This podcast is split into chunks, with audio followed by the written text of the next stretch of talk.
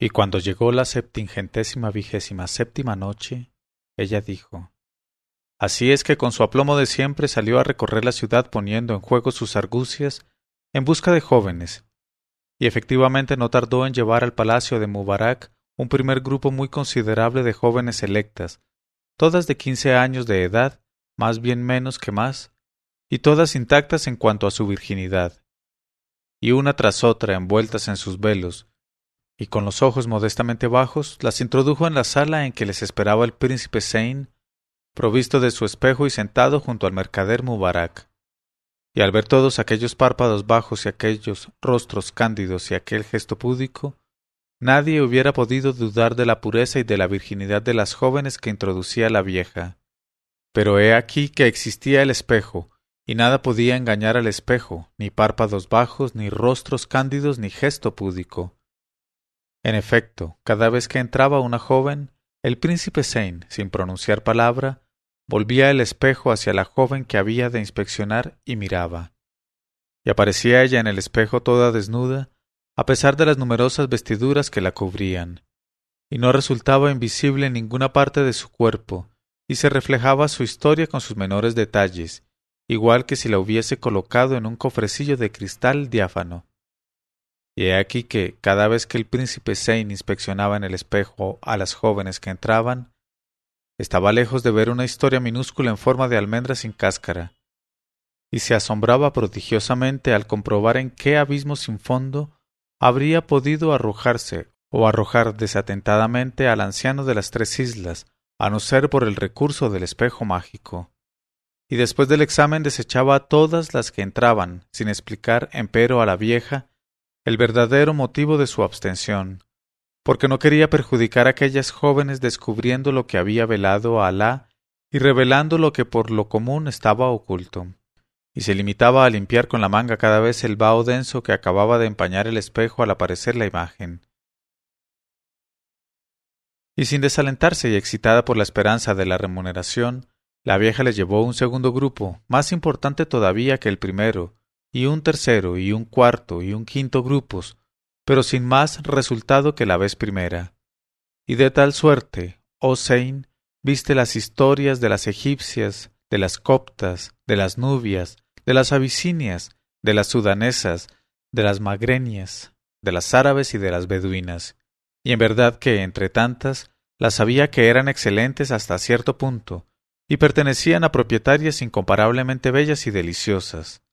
Pero ni una sola vez viste entre todas aquellas historias la historia requerida, virgen de todo contacto, semejante a una almendra mondada. Y en vista de ello, sin haber podido encontrar en Egipto, lo mismo entre las hijas de los grandes que entre las del pueblo, una joven que tuviera las condiciones necesarias, el príncipe y Mubarak juzgaron que ya no les quedaba que hacer más que abandonar aquel país para ir a continuar sus pesquisas en Siria por el pronto. Y partieron para Damasco, y alquilaron un magnífico palacio en el barrio más hermoso de la ciudad. Y Mubarak se puso al habla con las viejas casamenteras y con las alcahuetas, y les expuso lo que tenía que exponerles. Y le contestaron todas con el oído y la obediencia, y entraron en negociaciones con las jóvenes, hijas de grandes y pequeños, lo mismo con las musulmanas que con las judías y las cristianas. Y sin sospechar las virtudes del espejo mágico, del que ignoraban hasta la existencia, las llevaron por turno a la sala reservada para la inspección. Pero con las sirias ocurrió exactamente igual que había ocurrido con las egipcias y las otras, pues, no obstante su apostura modesta y la pureza de sus miradas, y sus mejillas ruborizadas de pudor, y sus quince años, todas tenían la historia perforada, y las alcahuetas y las demás viejas se vieron obligadas a volverse con las narices tan largas que les llegaban hasta los pies. Y he aquí lo referente a ellas. Pero he aquí ahora lo referente al príncipe Senia Mubarak. Cuando comprobaron que la Siria, como el Egipto, estaba completamente limpia de jóvenes con las historias todavía selladas, se quedaron muy estupefactos y Sein pensó Es inconcebible. Y dijo a Mubarak Oh Mubarak, creo que nada tenemos que hacer ya en este país, y que necesitamos buscar por otras comarcas lo que deseamos, porque mi corazón y mi espíritu están pendientes de la séptima joven de diamante, y me hallo dispuesto siempre a continuar las pesquisas para dar con la Virgen de quince años que ha de entregarse al anciano de las islas a cambio de su regalo. Y contestó Mubarak, Escucho y obedezco. Y añadió, Mi opinión es que sería inútil ir a otra parte que no fuera el Irak, porque sólo allí tenemos probabilidad de encontrar lo que buscamos. Preparemos pues la caravana y vamos a Bagdad, la ciudad de paz. En este momento de su narración, Sherazada vio aparecer la mañana y se calló discretamente.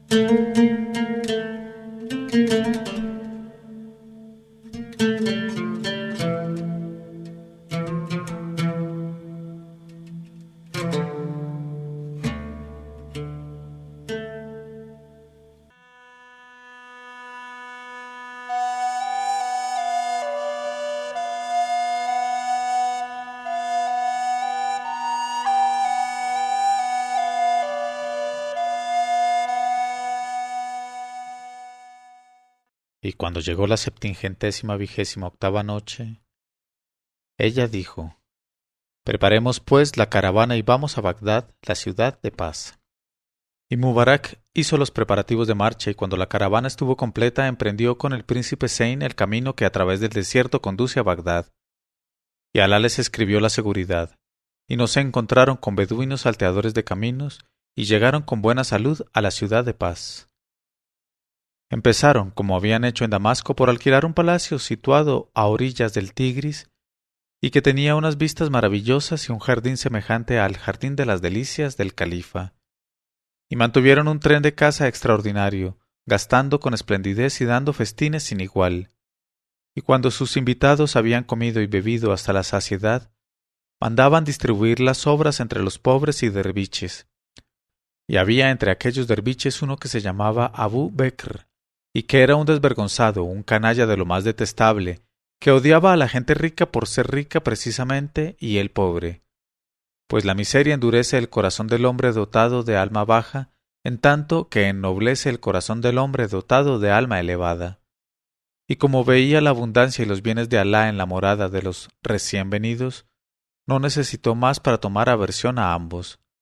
Y así es que un día entre los días fue a la mezquita para la plegaria de la tarde y exclamó en medio de la muchedumbre congregada allí Oh creyentes, habéis de saber que han venido a habitar en nuestro barrio dos extranjeros que a diario gastan sumas considerables y hacen alarde de sus riquezas únicamente para deslumbrar los ojos de los pobres como nosotros. Pero no sabemos quiénes son esos extranjeros, e ignoramos si son unos malvados que se escaparon de un país con bienes considerables para venir a derrochar en Bagdad el producto de sus latrocinios y el dinero de viudas y de huérfanos. Por el nombre de Alá y los méritos de nuestro Señor Mohamed, con él la plegaria y la paz, os conjuro pues a que os pongáis en guardia contra esos desconocidos y no aceptéis nada de su falsa generosidad.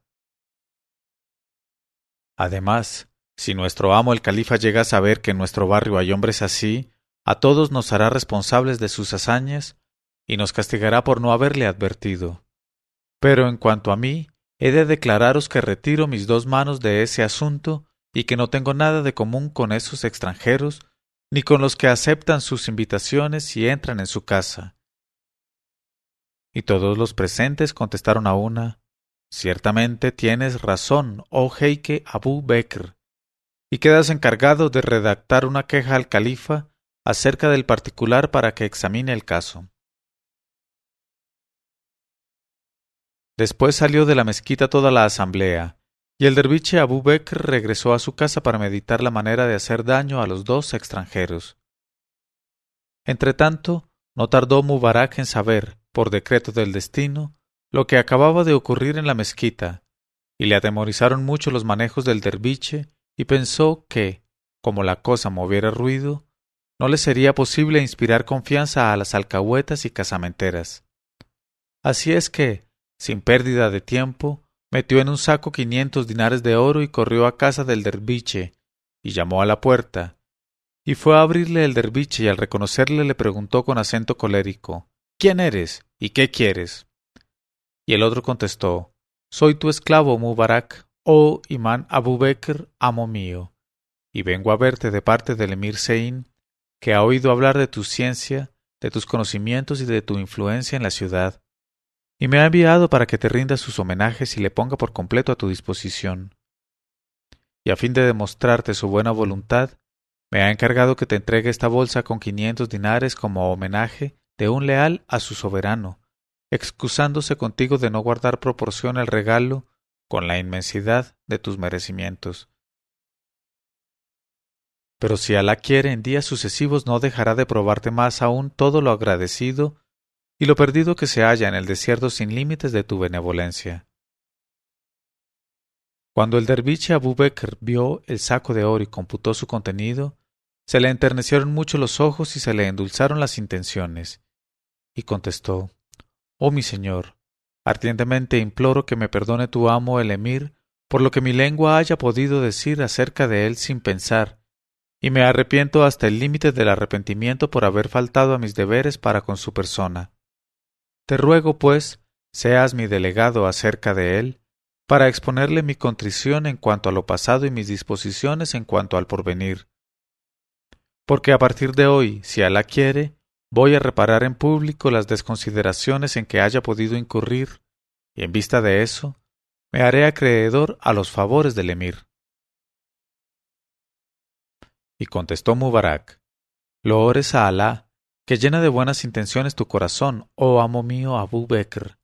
Pero te suplico que después de la plegaria no te olvides de ir a honrar nuestro umbral con tu presencia y a deleitar nuestro espíritu con tu trato, porque sabemos que la bendición acompañará los pasos de tu santidad en nuestra morada.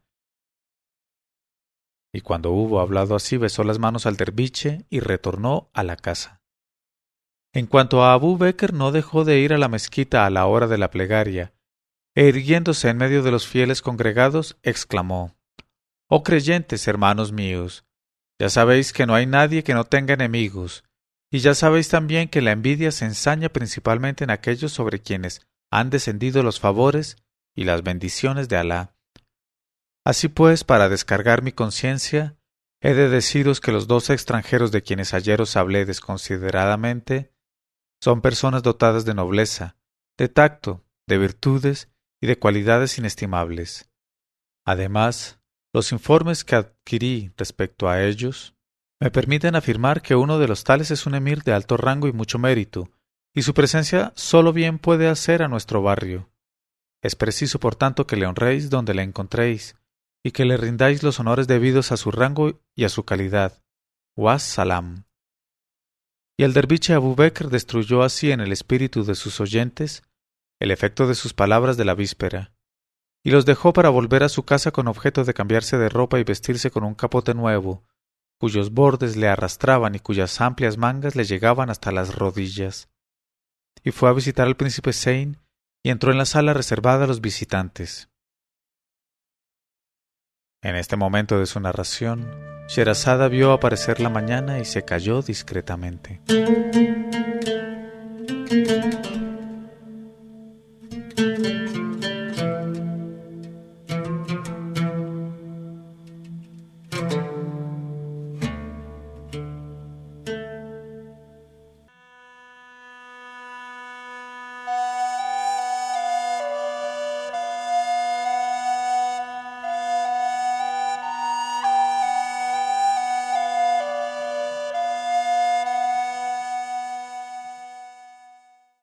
Pero cuando llegó la septingentésima vigésima novena noche, ella dijo, y fue a visitar al príncipe Sein y entró en la sala reservada a los visitantes, y se inclinó hasta la tierra en presencia del príncipe, que le devolvió su salema y le recibió con cordialidad, y le invitó a sentarse en el diván al lado suyo.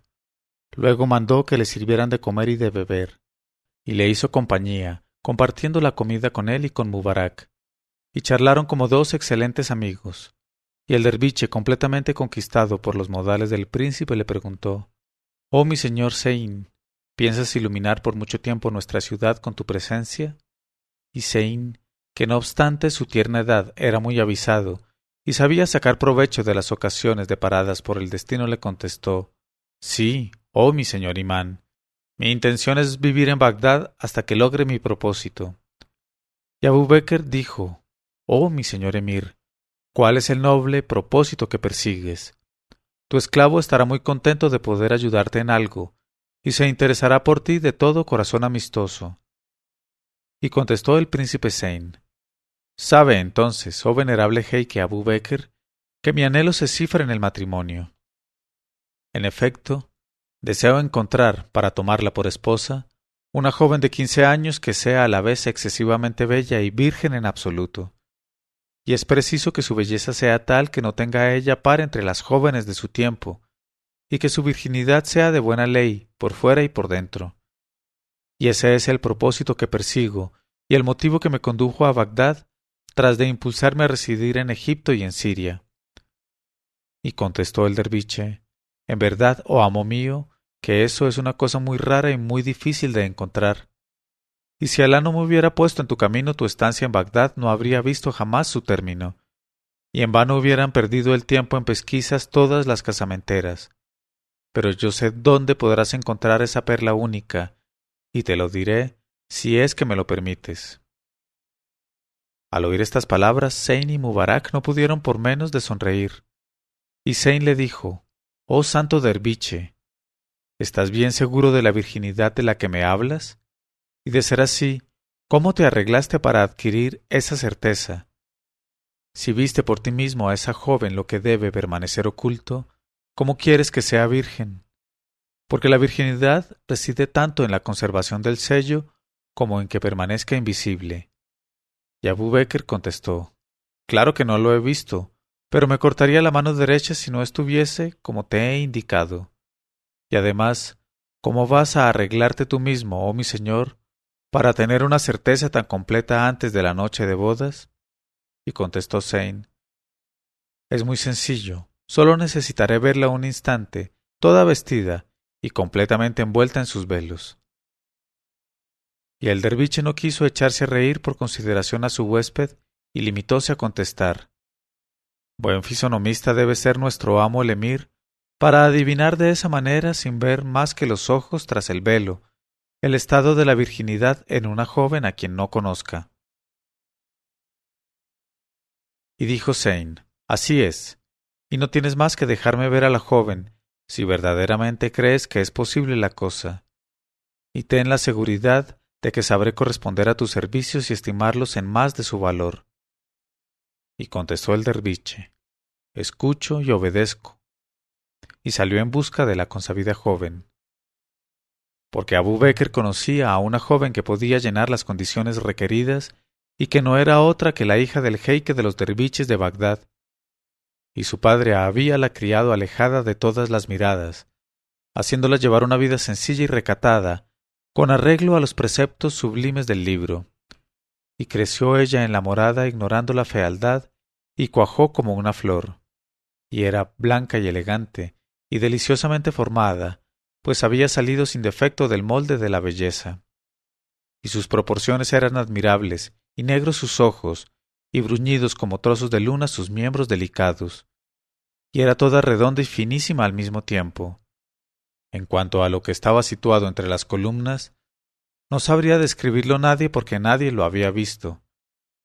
He aquí por qué el espejo mágico será el único que la refleje por primera vez y pueda permitir esta descripción con asentimiento de Alá.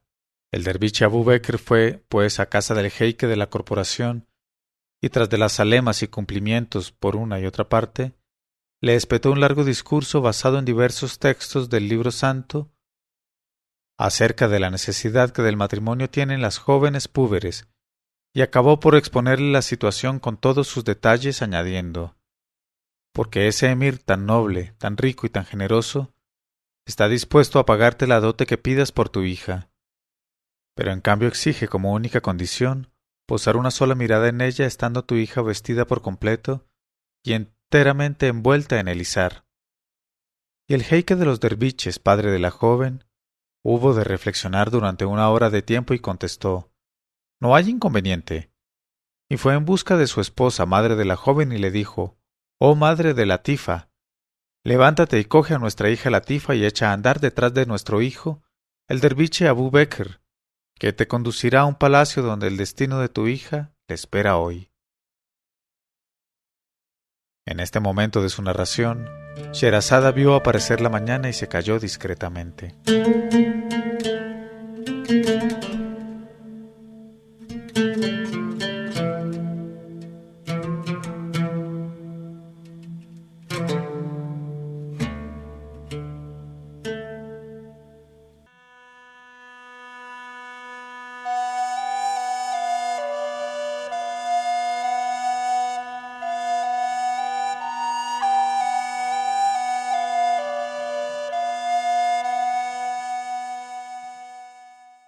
Pero cuando llegó la septingentésima trigésima noche, ella dijo Oh madre de Latifa, levántate y coge a nuestra hija Latifa y echa a andar detrás de nuestro hijo el derviche Abu Bekr, que te conducirá a un palacio donde el destino de tu hija la espera hoy. Y la esposa del jeique de los derviches obedeció enseguida, y se envolvió en sus velos, y fue al aposento de su hija y le dijo Oh hija mía Latifa, tu padre desea que salgas hoy por primera vez conmigo. Y tras de peinarla y vestirla salió con ella y siguió, a diez pasos de distancia, al derviche Abu Bekr, que las condujo al palacio donde les esperaban Zein y Mubarak, sentados en el diván de la sala de audiencia. Y entraste, oh Latifa, mostrando tus grandes ojos negros muy asombrados tras el velillo de tu rostro, porque en tu vida habías visto otra cara de hombre que la cara venerable de tu padre, el jeique de los derviches. Y no bajaste los ojos, pues no conocías la falsa modestia, ni el falso pudor, ni ninguna de las cosas que de ordinario aprenden las hijas de los hombres para cautivar los corazones, sino que lo mirabas todo con tus hermosos ojos negros de gacela temblorosa, vacilante y encantadora y al verte aparecer el príncipe Sein sintió que se le huía la razón, porque entre todas las mujeres de su palacio de Basra y todas las jóvenes de Egipto y de Siria, no había visto a ninguna que, de cerca o de lejos, se pudiera comparar a ti en belleza.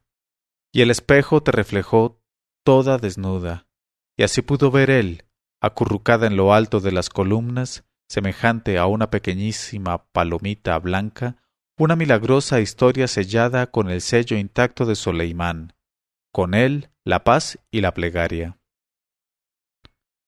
Y la consideró más atentamente, y en el límite del júbilo comprobó que tu historia, oh Latifa, era de todo punto semejante a una almendra mondada. Gloria a Alá que conserva los tesoros y los reserva a sus creyentes. Cuando el príncipe Sein, gracias al espejo mágico, vio cómo estaba la joven que hubo de buscar, encargó a Mubarak que inmediatamente fuera a hacer la petición de matrimonio. Y Mubarak, acompañado de Abu Bekr, el derviche, fue al punto a casa del jeique de los derviches, le transmitió la petición de matrimonio y le pidió su consentimiento. Y le condujo al palacio, y se envió a buscar al cadí y a los testigos, y se extendió el contrato de matrimonio y se celebraron las bodas con una pompa extraordinaria, y Sein dio grandes festines e hizo muchas dádivas a los pobres del barrio. Y cuando se marcharon todos los invitados, Sein retuvo con él al derviche Abu Bekr y le dijo Has de saber, oh Abu Bekr, que esta misma tarde partimos para un país bastante lejano. Y mientras vuelvo a Basra, he aquí para ti diez mil dinares de oro como remuneración por tus buenos servicios pero Alá es más grande, y algún día podré probarte mejor mi gratitud. Y le dio los diez mil dinares pensando nombrarle un día gran chambelán cuando llegara a su reino. Y después que el derviche le besó las manos, dio la señal de partida, y colocaron a la joven virgen en una litera a lomos de un camello, y Mubarak abrió la marcha, y Sein marchó el último, y acompañados de su séquito emprendieron el camino de las tres islas. Como las tres islas estaban muy lejos de Bagdad, el viaje duró largos meses, durante los cuales el príncipe Sein se sentía a diario más prendado cada vez de los encantos de la maravillosa joven virgen convertida en su esposa legal, y la amó con todo su corazón, porque ella atesoraba en sí dulzura, hechizos, gentileza y virtudes naturales. Y por primera vez experimentó él los efectos del verdadero amor, cuya existencia nunca hasta entonces hubo supuesto. Así es que, con gran amargura en el corazón, vio llegar el momento de entregar la joven al anciano de las tres islas, y varias veces estuvo tentado de desandar el camino y volverse a Basra llevándose a la joven, pero le retenía el juramento que había hecho al anciano de las tres islas y no podía dejar de mantenerlo. Entretanto, llegaron al territorio vedado y por el mismo camino y los mismos procedimientos de antes, arribaron a la isla en que residía el anciano, y tras de las alemas y los cumplimientos, Sein le presentó a la joven toda tapada, y al propio tiempo le entregó el espejo y sus mismos ojos parecían dos espejos. Y al cabo de algunos instantes se acercó a Sein y colgándose a su cuello, le besó con mucha efusión y le dijo En verdad, Sultán Sein, que estoy muy contento de tu diligencia por complacerme y del resultado de tus pesquisas, porque la joven que me traes es tal y como yo la anhelaba. Es admirablemente bella y supera en encantos y en perfecciones a todas las jóvenes de la tierra. Además, está virgen y con virginidad de buena ley, ya que se la diría sellada con el sello de nuestro señor Solimán ben Daud, con ambos la plegaria y la paz. Por lo que a ti se refiere, no tienes más que volver a tus estados, y cuando entres en la segunda sala de losa en donde están las seis estatuas, encontrarás allí la séptima que te he prometido, y que por sí sola vale más que otras mil juntas. Y añadió Haz comprender ahora a la joven que me la cedes y que ya no tiene nada de común contigo. Al oír estas palabras, la encantadora Latifa, que también sentía mucho afecto por el hermoso príncipe Sein, lanzó un profundo suspiro y se echó a llorar. Y Sein se echó a llorar a sí mismo, y muy triste le explicó todo lo concertado entre él y el anciano de las islas, desmayándose de dolor Latifa. Y tras de haber besado la mano al anciano, el joven emprendió de nuevo con Mubarak el camino de Basra, y durante todo el viaje no cesaba de pensar en aquella latifa tan encantadora y tan dulce, y se recriminaba amargamente por haberla engañado haciéndole pensar que era su esposa, y se creía causante de la desdicha de ambos, y no podía consolarse de ello. Y he aquí que llegó en aquel estado de desolación a Basra, donde grandes y pequeños celebraron su regreso con muchos festejos. Pero el príncipe Sein se había puesto muy triste, sin tomar parte en aquellos regocijos, y a pesar de todos los requerimientos de su fiel Mubarak, se negaba a bajar al subterráneo en que debía encontrar a la joven de diamante tanto tiempo anhelada. Por fin, cediendo a los consejos de Mubarak, a quien hubo de nombrar visir en cuanto llegó a Basra, consintió en bajar al subterráneo, y atravesó la sala de porcelana y de cristal, toda llena de dinares y polvo de oro, y penetró en la sala de losa verde incrustada de oro. En este momento de su narración, Sherazada vio aparecer la mañana y se calló discretamente.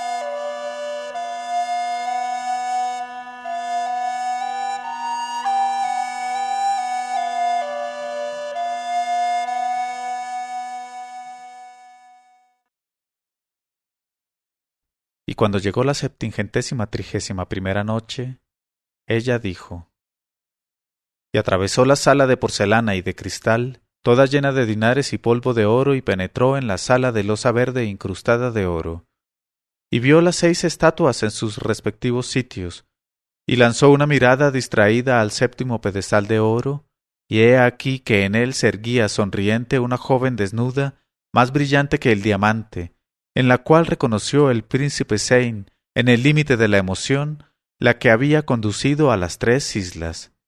Y sólo supo abrir la boca, inmóvil, sin poder pronunciar una sola palabra, y dijo Latifa. Sí, yo soy Latifa, a quien no esperabas encontrar aquí. Ay, ya veo que venías en espera de poseer algo más preciado que yo. Y al fin pudo expresarse Zane y exclamó No, por Alá, oh mi señora, que bajé aquí sin que lo dictase el corazón, el cual sólo por ti latía. Pero bendito sea Alá, que ha permitido nuestra unión. Y cuando pronunciaba estas palabras, se dejó oír el fragor de un trueno que hizo retemblar el subterráneo, y en aquel momento apareció el anciano de las islas, y sonreía con bondad, y se acercó a Zeyn y le cogió la mano y la puso en la mano de la joven, diciéndole Oh Zeyn, has de saber que desde que naciste te tuve bajo mi protección. Tenía, pues, que asegurar tu dicha, y nada mejor que darte el único tesoro que es inestimable. Y ese tesoro, más hermoso que todas las jóvenes de diamante y todas las pedrerías de la tierra, lo constituye esta joven virgen. Porque la virginidad, unida a la belleza del cuerpo y a la excelencia del alma, es la triaca que procura todos los remedios y vale por todas las riquezas. Y hablando así besó a Zein y desapareció. Y el sultán Zein y su esposa Latifa, en el límite de la dicha, se amaron con un amor grande, y vivieron largos años la vida más deliciosa y más selecta, hasta que fue a visitarles la separadora inevitable de los amantes y de las sociedades. Gloria al único viviente que no conoce la muerte.